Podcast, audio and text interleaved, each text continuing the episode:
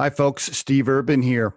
Today's episode of the Riderflex podcast is sponsored by Marketing 360. My good friend JB Kellogg and his team do such a fantastic job for us and so many other companies.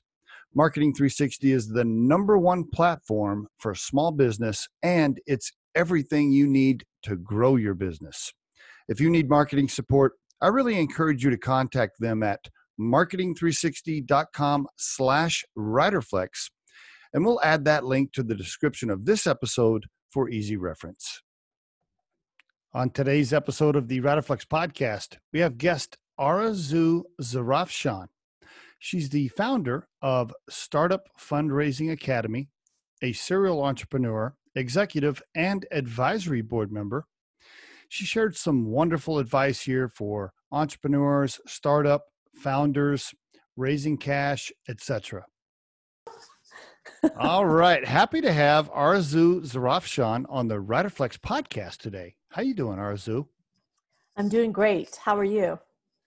Hanging in there, considering we're in a little bit of a crazy world. We're recording this, by the way, for the listeners on April 9th, 2020, which is a very interesting time for us. It is. It is. are you, you uh, are you uh, tra- tra- trapped at home in Golden? Is that where you're at? You know, um, we are at home. I, I I look at it positively. We are safe at home, mm. and uh, we are lucky to have a roof over our head and food on the table right. and our health. So, yes, all things considering, this is actually pretty good. You know, isn't it it's refreshing to stay positive, isn't it?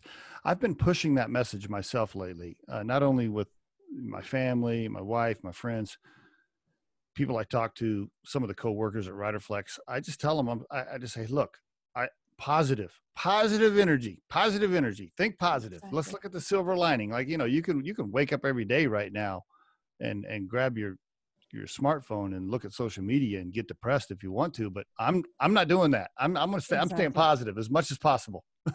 Exactly. You know we all have a choice right? We can choose to be positive or we can choose to look at it negatively and it's really our choice. And you know i mean I, I i do understand that there are a lot of people that are actually struggling with mm-hmm. the illness and their loved ones are not not doing well and i feel for them and and especially looking at them and the frontline workers the doctors the nurses you know i think my goodness how lucky could i be to be safe mm-hmm. at home having my health right. my family healthy so yeah right i'm saying i'm the same i feel for anybody affected i feel for the workers but but i'm also going to stay positive i, I told my wife uh, yesterday we were sitting on the back porch finished up the day having a little uh, happy hour little little little couple happy hour on the back porch and i said you know so how many days have you been home nick i work i work from home riderflex we all work virtually so my my office is at home anyway but i said how many days you been home she goes i think it's 24 days straight now wow and i said you know we've been married 20 years and i'm pretty sure we haven't been together 24 hours a day for 24 straight days ever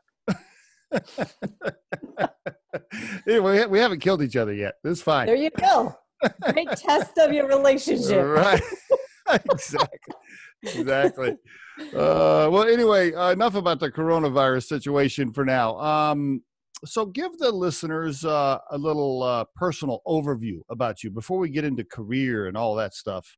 Just tell us about you as a person, maybe, you know, where you grew up, some family stuff, those kinds of things. Yeah, I was born and raised in the Middle East. I uh, grew up in Iran. Um, and Iran is also another corona epicenter, unfortunately, right now. Mm. Um, but I uh, went through a very interesting um, period. So in 1979, um, the regime of Iran changed from a monarchy to Islamic Republic. Mm. And so I I witnessed and and I you know um, personally you know my family went through um, a lot of hardship because of of that change. And then in 1980, the war with Iraq broke out. And, um, you know, I grew up during the time of war with Iraq. So that was mm. an eight year war. Now, I lived in the capital, uh, which wasn't the front line. Um, the front line was on the west side of Iran, and and we lived in the capital, which is north. Um, and so we were mostly safe uh, from you know from the the impacts, the the horrific impacts mm, of war. Mm. Uh, but but still, I mean, you go through a war, and and uh, it, it you're you're changed forever. So. Um, mm-hmm. Then in 1990, I moved to the U.S. Um, to go to school to go to college. To go to college, okay, all right. Mm-hmm. So you sorry, so you finished high school in Iran, and then and I then came to the, high school. Okay, yeah. okay. Was that the plan from uh, all along, or were you trying to get away from the from the crazy war stuff, or or were you planning on coming to the states for for school? It was always the plan. Okay. It was always the plan for for me to uh, move to the U.S. Um, okay. For college and then um, you know i came to the us and i, I really identified with um, american values and american culture and uh, i mean i went through the culture shock i mean i still have my iranian blood and and right. um, very very proud of that iranian blood i mean it's not something i can change uh, mm. but i you know from a from a values perspective, I really identified with American values, and I stayed ever since. You know, I was I've that was the, was that tough. I mean, uh, I mean, wow, what a, I'm guessing it was a culture shock, right? It had to be. I, I'm, it just was. and why'd it you? Was. Why'd you? So when you got here, you picked Washington State University. Is that right? Correct. How, why is that? my brother at the time was going to school there. Um, oh, so my brother, okay. um, I have a sibling, so he um, had uh, come to the US years earlier. And the reason why he had come to the US was during the 1980 to 1988 war, um, the government of Iran, the Islamic Public, Re- Republic of Iran, um, they were drafting kids as young as seven years old to go to war. Wow. And so my brother, um, when he came to the US, he was 12, uh, or when he left Iran, I should say, he didn't come to the US right away. He was 12 uh, when he left Iran, and there was a very short period of time that he could leave the country. And so my parents really, you know, uh, utilized that period of time to basically save his life. He was a kid.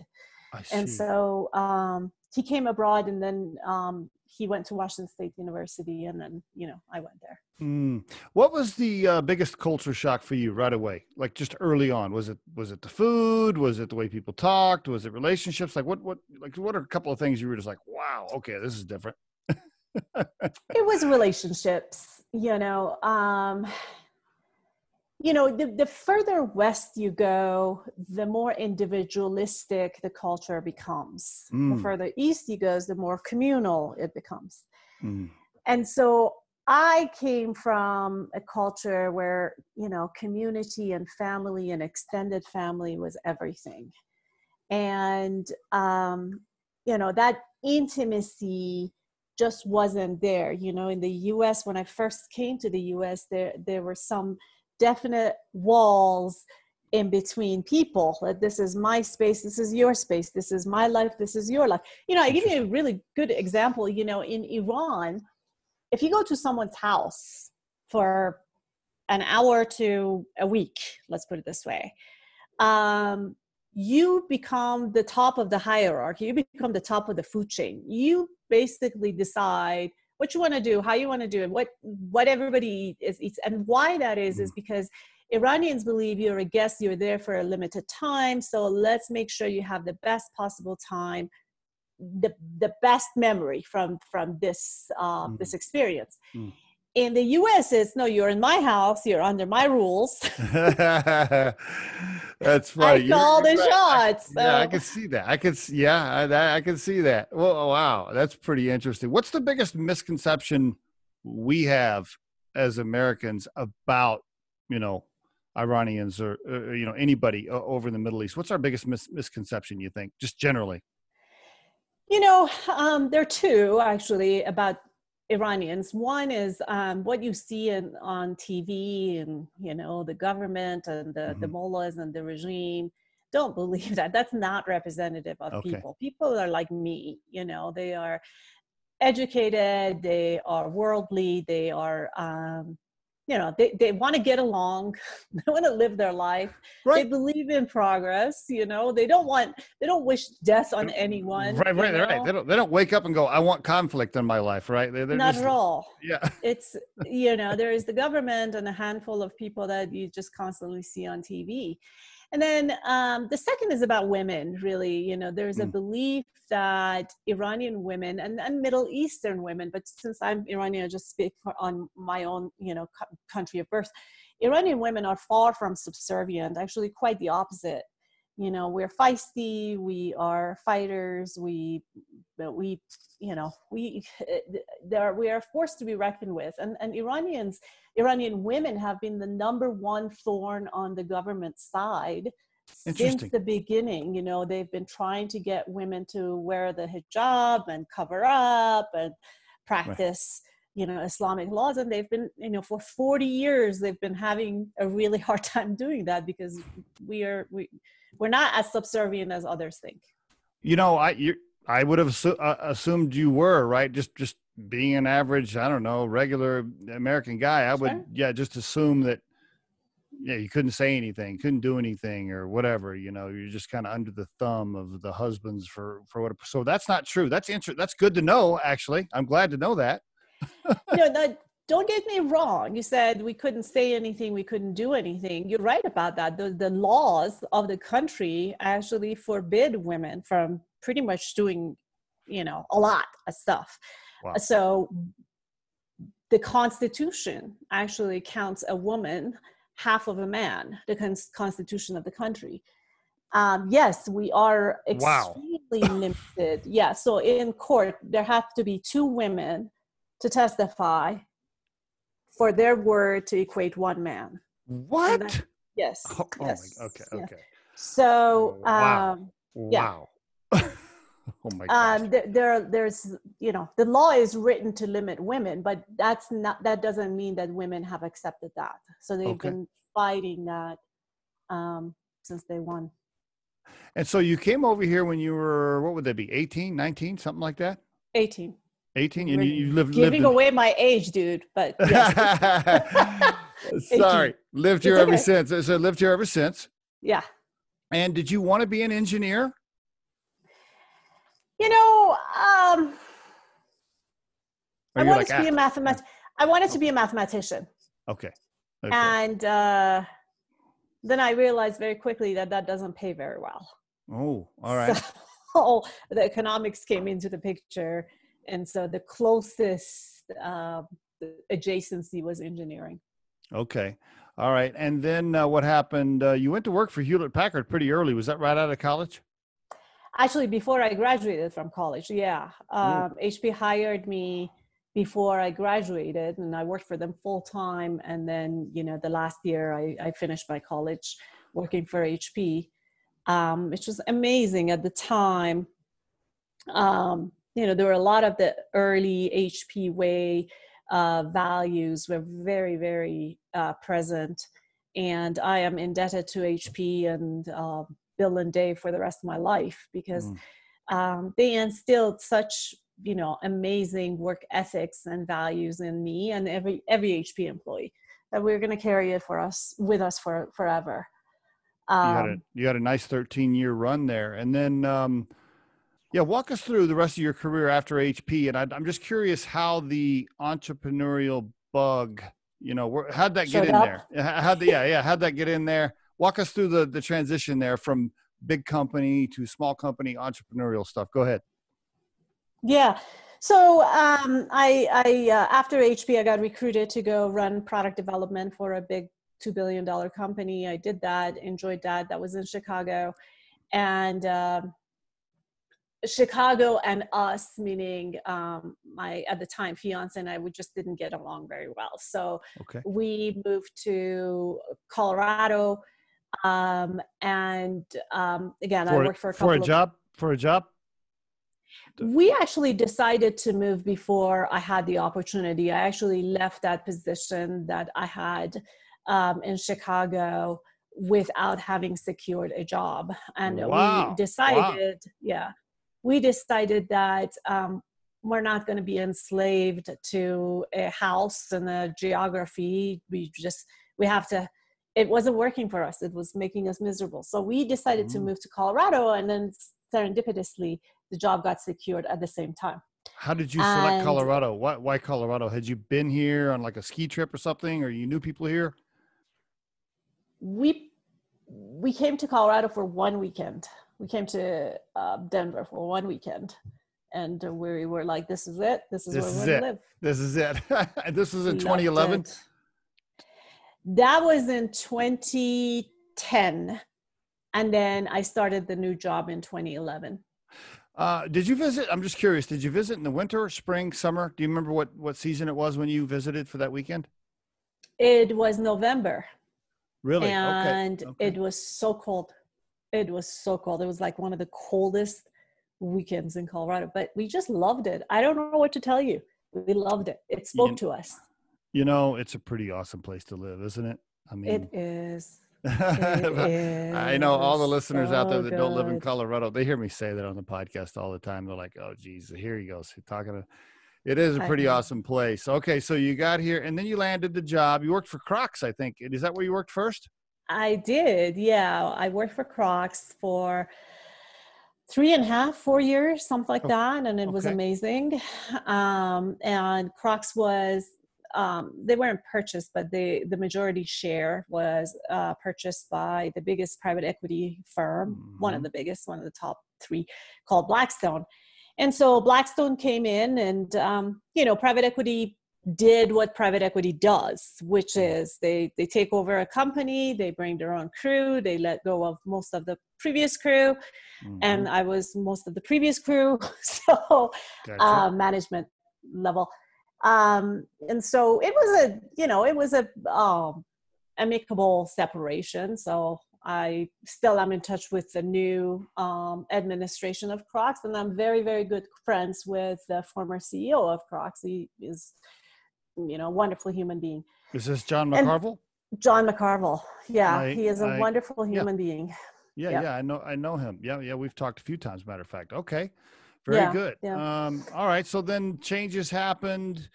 Yeah, um, moved on to OtterBox. Um, OtterBox, yeah. Okay. Yeah, that was a great company. That was a great run as well. And then the founder of OtterBox um, came back in. He was a chairman, and mm-hmm. he really didn't believe in the way that um, the executive team and the senior leadership team, myself included, uh, were managing the company, were driving the company, and that's within his rights as a founder uh, to do what he wants. So um, you know, I moved on from OtterBox again, no hard feelings. It was a mutual separation. And that was when I got approached by a couple of founders to become a co founder of a startup. And that was my very first introduction to the whole startup ecosystem. And by um, then, when they called you, by then you had already been in a few positions where really you're more into product management, marketing, merchandising type of stuff, not not uh, not engineering, right? I just want to make sure the the listeners yeah. knew that you you had through that career there, you had you weren't just an engineer. I just wanted to point that out and and go ahead. Yeah, go ahead. Yeah, that's correct. I, I kind of made a hard shift when we left uh, Chicago from engineering mm-hmm. into marketing and marketing analytics. Yeah. And um, you're absolutely right. I was not in a technical role when um, in the, the prior few few roles, yeah. but but my technical background really came to my aid and still okay. does. Okay. Um, and so yeah, so I I got um, into a phone this, call a phone call from somebody you knew, like, like a, a, friend said, "Hey, come over here. We want to start something." no, actually, it, she wasn't a friend. Um, ah. You know, she um, no, not at all. Uh, no. Oh, we, you didn't I'd know never her. Okay. met her. I'd never okay. met her. So we had several conversations, and then I thought with myself, okay, well, let's do the startup thing, I suppose. You know, um, let's see what that's about. Because uh, uh, you had not worked for a small company at that point. This is your first small startup, right? Were you were you yeah. were, were you a little nervous about it? No, I no. don't get nervous. No, uh, no? okay. I okay. just I'm like, well, let's just see what it's about. But I learned a lot. I mean, there's nothing like working for uh, an unfunded early stage seed startup. Oh my goodness, that was uh, that was a challenge uh, mm. on all fronts. Mm. So um, I learned us, a lot. What was yeah, the name of the business? Can you talk about it? Yeah, yeah. Unfortunately, um, that business doesn't exist anymore, and I'll talk about that in a little bit. It uh, it was called Bold Betties. Okay. And um, it, the mission of Bold Betties was to eliminate intimidation from outdoors and adventure for women. And me being a big proponent of women, uh, you know, that was really the selling factor. It was something that was, you know, trying to uh, level the, playing field uh, for women. And I really enjoyed meeting the founder, and I liked her a lot, and the co-founder, etc. Um, unfortunately, things didn't work out as as well as I had hoped. Um, uh, a couple, uh, a couple things. First, uh, there were three alpha women at the helm, and so you know, um, conflict is bound to happen. Mm-hmm. And, and, it did happen. And unfortunately, we did not have a uh, the best way of resolving that conflict, and, and somebody had to step out. So that had to be me. And um, that said, you know, I was a, an investor in in that company. I actually Ooh, had I, placed my I, own capital I in see. the company, and I had brought in the investors that had uh, funded the company, the seed round at its entirety. Mm. So I had, I was very, very vested in the success of the company even after I, I moved on. Mm. Um, and so there were, that was like my first um, introduction into the startup world. And after I left Bold Betties, I said, okay, I'm just going to do consulting. I'm going to go back to the corporate world, mm-hmm. and um, I'm done with the startup life. it wasn't for me. Well, I thought I was done with it, but the startup life wasn't done with me. Mm-hmm. And mm. so I kept getting um, pinged by founders and entrepreneurs for advisory positions, for consulting, um, particularly about fundraising. And okay. and um, you know, I'd learned a lot about fundraising through my my you know my fundraising at Bold Betties and also watching my my CEO do the fundraising. So then you know I, I started becoming a, a startup founder a startup advisor a founder advisor and i realized that i really really enjoyed that Okay. And um, and then I stumbled into investing um, as a as a you know managing partner of a boutique investment firm. Okay. And and now entrepreneurs were coming to me for money um, and i started realizing how they were approaching this the wrong way so that was that went more in the whole you know knowledge base i had about fundraising startup fundraising and then finally i decided you know i'm just going to put all this now rather than doing one-on-one conversations with founders i'm just going to put all of this knowledge into an online academy so that it can be accessible to more than the person that has direct access to me ah, and okay. um okay. that's how startup fundraising academy was born I see. All right, and that you started that in what January 2019, early 2019, somewhere in there. Yes, I did. Yes. Oh, okay. Yes, early and, and, and, how and how does it work exactly? Do you sign up, or if you're a founder and you want advice on raising cash and pitch decks, you sign up. You you you go through an academy and you pay a fee. Walk walk me through how the what's the business model. Yeah, so there are different ways you can benefit from the course. You can you can purchase the course at its entirety and watch the videos uh, at your convenience. These videos are um, professionally taken and edited. It's not me sitting in front of my my computer camera and talking you know, on YouTube. Um, and uh, they never expire. You can download them. Uh, you can download all the content, uh, the um, the slides.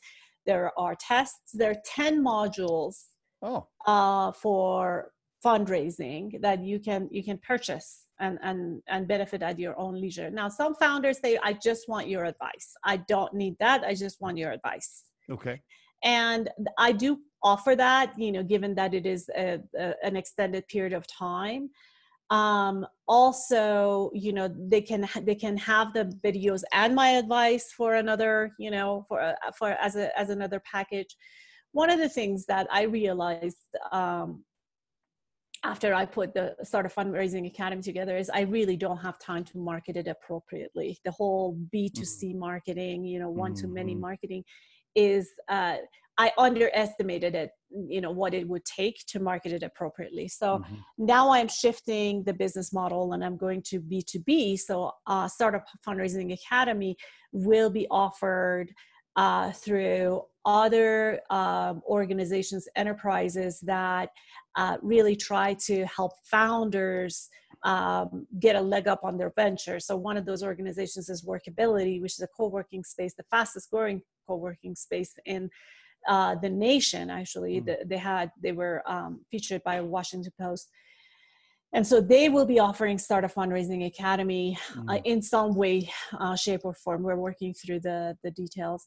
The other organization is uh, Women Who Start Up okay yeah it sounds like a nice pivot i, I, I like the, the, the pivot right there probably a great idea um, because then you can execute helping people without having to uh, pound the pavement in in the marketing aspect of it you know like you said Correct. b2c every day which is super tough so yeah no that's a great idea Thank okay you. so so so you're in the middle of that pivot right now then basically i am yes i am i am oh, Okay. All right. And all right. Do you know uh, anybody over at Rockies Venture Club or uh, any of those folks?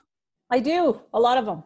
Okay. Okay. Do you, do uh, so Paul Foley was on the Riderflex pod podcast. Right. Right. Right. Um, yeah. So, Paul is but, a great friend. Yes. Okay. So organizations like that is that who you're? Is that a similar type of organization you would target to to to try to you know that's correct. Okay that's okay. correct. Yes um, and and rvc would be a um, a great candidate and i've had mm-hmm. some preliminary conversations with them as well. Um, at the time that we were talking it wasn't the right time for them but but maybe in the future. So all this was started because you had people calling you saying i have an idea. I have i'm an aspiring entrepreneur me and my partner just started a business. I need to do a pitch deck. I want to raise cash. I I don't know how to do it. It all kind of started from that, and you giving these people advice, and then saying, well, "Okay, I don't mind helping people, but it'd also be nice to create a business around helping them, so I can get paid too, which is great. Uh, that's how the world works." Um, yeah. Okay, very good. Let me. Can I ask you some of the mo- some things that you see? I'm sure you've seen a lot, right, with people asking for money or pitch decks. Can I ask a few questions around that? Of course. What what are what's what are a couple of common mistakes you see from the average pitch? You know, uh, if just you the pitch itself. Yeah, the pitch itself. Or, or, all right, so maybe we should separate that into. Um, how about how about you give some common mistakes on the pitch deck, and then some common mistakes that you see from the founders, their their behavior in their in their pitch. Maybe you just tie all that together. Go ahead. Yeah. So, in terms of uh, pitch deck, uh, one of the common mistakes that I see is the founder doesn't really explain what the problem is. It's it's all about the solution. Oh. And and and that you know it, in engineering we actually we have a little because we we love we love coming up with stuff right? Engineers love coming up with a better mousetrap. Mm. and so we uh we usually we we coined that phrase that that's a solution looking for a problem right? The world doesn't need a better mousetrap you know but um, so one of the common mistakes is that it's it's all about the solution when I don't really understand what the problem is, and then further you know they, they really do need to look at it as a i mean the investor is looking at it extremely objectively.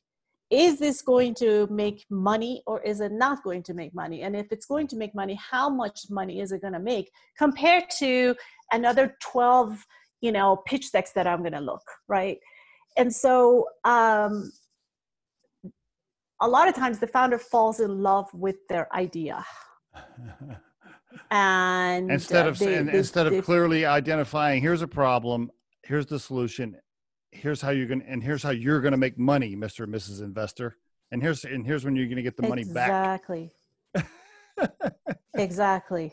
Exactly. Just extremely objectively. How, how many pages do you think a pitch deck should be?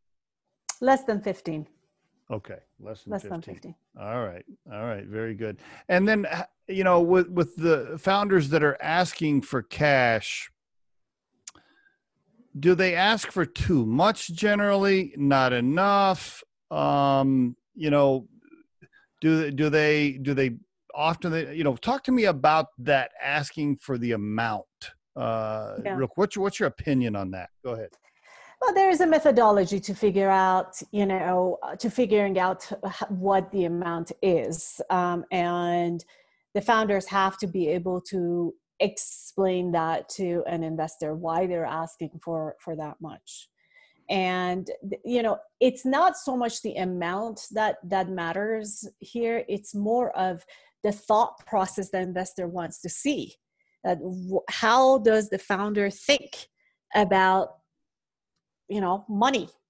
Um if i tell you hey you know why 2 million? And you tell me well people tell me 2 million and that's that's not good enough. If you tell me okay because 2 million is going to pay for i don't know my product development my uh, marketing and my operations and my rent for 12 months then i'm going to ask you. So that means that you should be fundraising now for your next round the round after this as well Mm. because you need to think about 12 months of fundraising.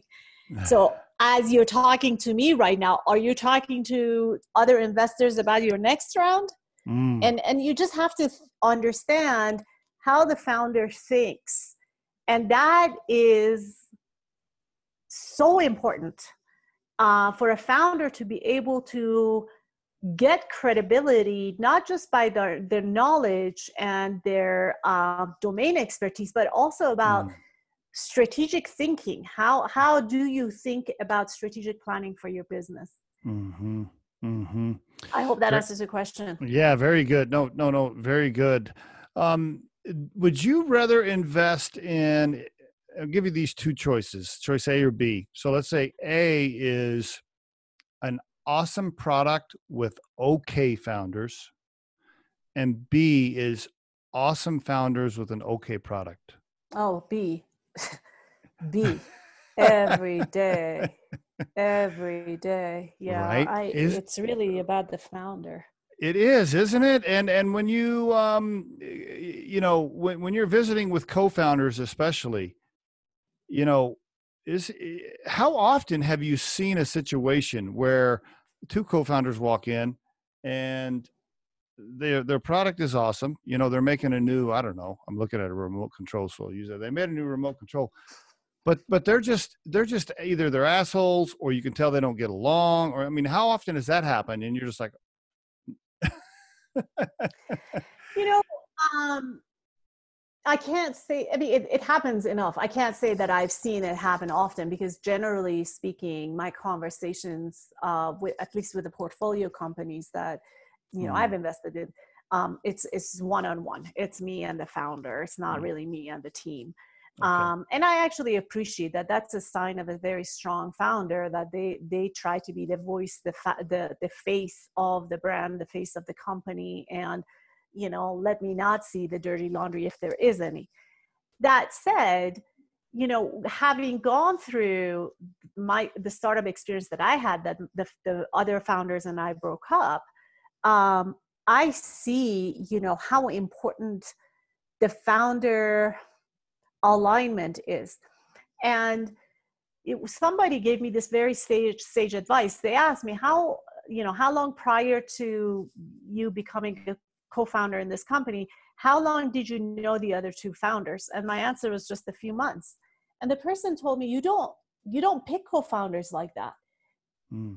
Mm. starting a business starting a company is like a marriage Mm-hmm. you don't you know yeah a lot of people i guess maybe a few, after a few months they get married but but generally speaking you know your partner for far longer than just Mhm. a few months Mm-hmm. and you understand everything about them before you sign the document Right. And so that's what um, I would advise other founders is that, you know, I mean, I see like a lot of times on different forums, people saying, I'm looking for a co founder. And I'm thinking, gosh, I hope it works out, you know? Right. Um, I hope it works out. Oh uh, yeah, so that's critical. that. That is really good advice. Um, yeah, you, you really need to know who you're going to be working with 24 seven because if you're doing Correct. a startup if you're doing a startup you're going to work a hell of a lot more than you will if you're just a regular employee and you're going to be side by side with this co-founder uh, you know so you you better be real comfortable with them their family having dinner together whatever it is you better know who, who you're signing up uh, to work with i totally agree let's let's move into uh, i want to ask you before we run out of time um, you've been an advisory board member you have board experience um, I want to ask you a couple of questions. The first one is, what what's your what makes up a great board member? How would you define an awesome board member? Yeah, so let me let me make sure I answer your question uh, correctly. I have been an advisory uh, board member. That's correct, and I have been um, a nonprofit board member. I have not had, unfortunately, and that's what I'm seeking right now, I have not had a true traditional corporate board member role. Okay. Which is what I'm asking for. Uh, what I'm what I'm seeking right now. But um, to your point, the question is what it, what makes an awesome um, board member. So as a board member, uh, the number one uh, responsibility of the board member is to the company, to the business. It's not to the people that run the company, it's not to the employees, it's to the company. And again, that requires extreme objectivity. Mm. That's by law. Mm-hmm. Uh, yep. I mean, there are lots of people that go to jail because they can't, they don't uphold that fiduciary responsibility. And so for me, the best boards that I have been a part of and you know when i was at corporate you know i presented to the board on a frequent basis mm-hmm. the best board members really maintain that objectivity but with an element of humility and and care for people. And i give you one example and i'll name her because um, you know she she deserves the credit. Uh, Crocs has a board member by the name of Doreen Wright, and um, she's on half dozen other boards too. And right before, um,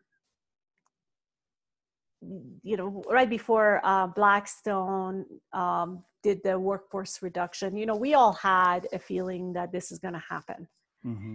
And um, I knew Doreen on a personal level Mm-hmm. And so I um, was nervous about my job. I wanted a way to influence staying. And so I went and sat down with Doreen and I said, Hey, Doreen, you know, um, I, I'm concerned about my job and I really want to have a part in this chapter two, et cetera, et cetera and she couldn't disclose anything to me obviously because right. you know i still had a job and they weren't but we all could feel it um, but what she did tell me was she, without telling me that arzu yes you're you're going to lose your job she helped me see how i could move past that block mm. and really make myself valuable beyond crocs Mm-hmm, mm-hmm. And that was a great sage advice to me. And yes, they, they had the, the layoffs, and I was one of the people that got laid off. And, and um, I knew she knew at the time we had that conversation, mm-hmm. and I knew she had a part in it. And mm-hmm. I, I hold absolutely nothing but utmost respect for her because she, uphold, she upheld what the company needed to do, but she also helped me as a human to, to move past that. Mm. Why why aren't there more women on boards? Let's talk about it. And by the Great way, I know question. that I, I know that could be a I know that could be like a two hour podcast just on that question, but yeah, um, give me some yeah, give me some some input around that. Go ahead. uh, I know you're you're thinking to yourself, you should have asked me that 45 minutes ago. Now I only have 10 minutes. I think, you know, so boards, uh, the way board recruitment has uh, happens is who you know, mm-hmm. and when you look at the average age of a board member, right? Um, majority of boards, you know, are men. I think that right now we have 20% women on corporate boards. I think. Is that Maybe what the stat little. is? Is that the stat? Okay. Yeah, right. 20 to 25%. So when you look at it, 75% of men, average age of 62. Is that right? what the average age is? Okay, I didn't yes. know that stat. All right. 62. Average age of 62. Um, who do they interact with? Right. Do they interact with women or do they interact with men? Well, you know, just just um, naturally they interact with men. They go to dinner together. They go to golf things together, et cetera, et cetera, et cetera. And then yep. they hear so and so is looking for a board role. So you you hire who you know. You hire who you're like, and so to really equal, equalize the playing field, it's not going to happen naturally because the natural behavior is we mm. hire who is like us. Mm. And I don't think that there is this, you know, campaign against women that, oh, let's make sure women are shut out of the boards. No, it's not that. It's more of the system as it ha- happens today. And that's my opinion. Mm. The system as it happens today benefits the majority. And, you know, you know, um, I, to, I, to really I, equalize the playing field, you know, and there needs to be some conscious. I can uh, relate, I guess is the right word. You know, even at Riderflex, um, when we first started building our advisory board, um, and even when we first started the podcast, uh, it just naturally gravitated, just like you said. I called the people that I knew. I was like, okay, well, I need an advisory board. Who do I, who do I know that runs a company? Who's a friend of mine that runs a company? Oh, I know Bobby, Johnny, you know, whoever. And so I called those guys because that's who I knew. Like I just didn't even. That's all you know. Yeah. You know, quite honestly, I didn't even really think about it until you know somebody pointed it out uh, and said, "Hey, you know, you, you, got all all guys on your board, and you got all guys on your first fifteen podcasts." And I, I remember thinking, "Wow, yeah, I do. Okay, I don't. All right, I didn't. You know, shame on me for not even. I, I, I didn't intentionally like have this, like you said, malicious plan or anything." It just kind of happened that way. I think you're right. I, I, I tend to agree that I don't think there's a conspiracy necessarily, at least not with most people, to do it that way. I think it's they call who they know. They they play golf with Bobby, and Bobby says he's looking for a board seat, so they introduce Bobby to Johnny, and you know that's how it works. Exactly. Um, exactly. And I I think, correct me if I'm wrong, but I think the part of the way you fix that is to be conscious conscious of that and remind yourself like okay hold on a minute let me let me you know uh, let me just you know kind of reflect on what i'm doing here and make a concentrated effort to have more diversity on, on these decisions and if you do think of it that way it will change that's exactly what we did at Riderflex. I immediately started pinging people uh, like yourself to have on the podcast because I made a concentrated effort to to resolve that, and I think that's what you have to do. So, if you're out there and you're, what'd you say the average board member was? 62? 62. If, if you're out there and you're that 62 year old guy and you got an empty board seat, don't just go play golf this afternoon and talk to your buddy about it. you know, make a concentrated effort to try to to try to show some diversification because it can be done. Exactly. Um, um, and and I commend you, Steve, for for um, recognizing it or try. You know, yeah, that was the first step is recognize it. I think. Exactly. Exactly. Uh, and, and uh being conscious about it. You know, most people, unfortunately, I don't know. There's there's a, an element of defensiveness, oh, you yeah. know, um, yeah. and and and you know that could be for a variety of reasons, the right, wrong, or indifferent. But you know, for for you to recognize them and say, "Hey, I'm going to do something about it," um, yes. that's yeah. awesome. That's awesome. Yeah, I remember that phone call uh, I won't I won't name who it was, but I had a I had a very powerful uh, lady uh, in my life, and she called me. She goes, "Hey," she goes, "You know all your advisory board members are white guys, right?" and I said, I said, "Oh shit, yeah, you're right. I yeah." uh, so anyway, I'm not making light of the situation as because it is a real problem. It does need to be addressed. But uh, I think you hit the nail on the head. Just be conscious of it, recognize it, and then take some actions to try to uh, resolve it. And I think you will over time. At least that's what we're trying to do. We've already fixed the we've already fixed the podcast guest uh, list a bunch by having more powerful women on the show, and now I'm working on the advisory board uh, list for Riderflex uh, to get more women there. Um, the one thing I just wanted to add on to your note about what what makes up a good board member, just real quickly, uh, and then I'll ask you my last question. Um, if you are going to be on an advisory board or, or a board of directors, either way, beyond the fiduciary responsibility, you know, it's just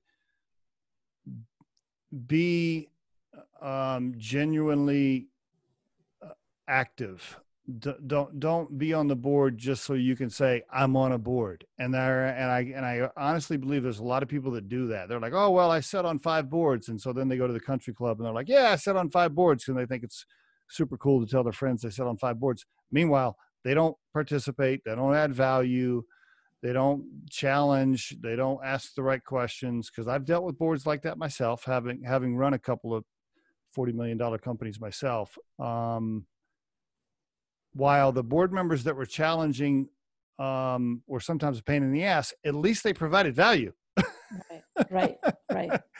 you know, versus the guys that just sit there. Okay, thanks for the board book. When do we go to dinner and have happy hour? I'm like, okay, well, I just yeah, I just spent two weeks killing myself preparing that board book, and you guys are all you want to do is go to happy hour. That doesn't help me. I agree. Uh, anyway, I hey, uh, um, Arzu, last question. Um, if you had to put your core purpose, the definition of your core purpose into a sentence in your life right now, what, what, what would that sound like?